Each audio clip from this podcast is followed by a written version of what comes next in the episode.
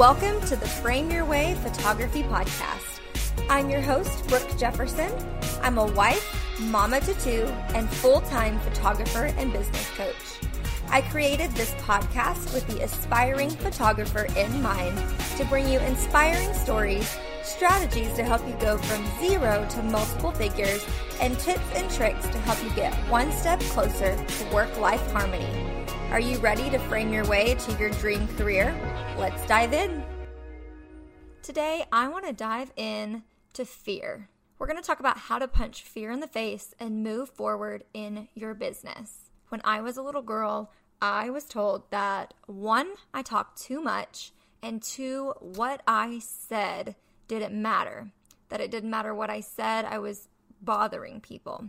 And you guys, that is such a lie. But this lie was embedded inside of me at a very young age, and it is something that has impacted me throughout my entire life. In fact, I do care what other people think about me. I do care what their opinion is. And I think that's just called being human. But I also let that thought and that lie and that fear paralyze me and I honestly have been letting it keep me from moving forward in my business. So today I want to dive in to the fear and how we can ultimately get past this fear and start taking action in our business to where the fear will no longer paralyze us, it will fuel us forward. Many of us have been believing lies our entire lives, and they are so far embedded in us that we have absolutely no idea that we're even believing something that's false because we've told ourselves over and over again that it is in fact true. These fears keep us so stuck in one area that we just cannot figure out how to get around the fear. And I think a lot of us think that's the solution is to figure out a way to just just get around it. Just believe the fear and we can find a way around it and get to where we need to go. But the truth is there is no way to get around your fear. The key to getting over your fear is to walk through it. It is to do the very thing that you're afraid of. A fear that I struggle with is going live on my personal page. And that's because that's where the people I fear the opinions most of are hanging out. This would be my family, this would be close friends, people I went to high school with. And at the end of the day, what does it really matter when I know that by speaking to you directly that it's going to help you in the long run?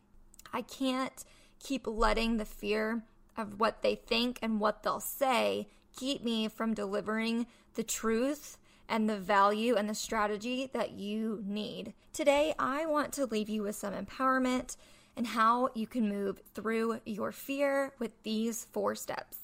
Step number one, I want you to identify that your fear is a liar. The fear that you are believing, that feeling that you feel, is your brain trying to protect you. While the brain is powerful and it's just trying to do its job by protecting us, it is just stopping us from being able to move forward into new growth. So just thank your brain for trying to help you out. I used to think this was the stupidest thing ever. Let me just be honest with you. But now I just identify it and I thank my brain for trying to protect me and I move forward. Step two, ask yourself what is the worst thing that's going to happen if I choose to take action and move through my fear? What's the worst thing?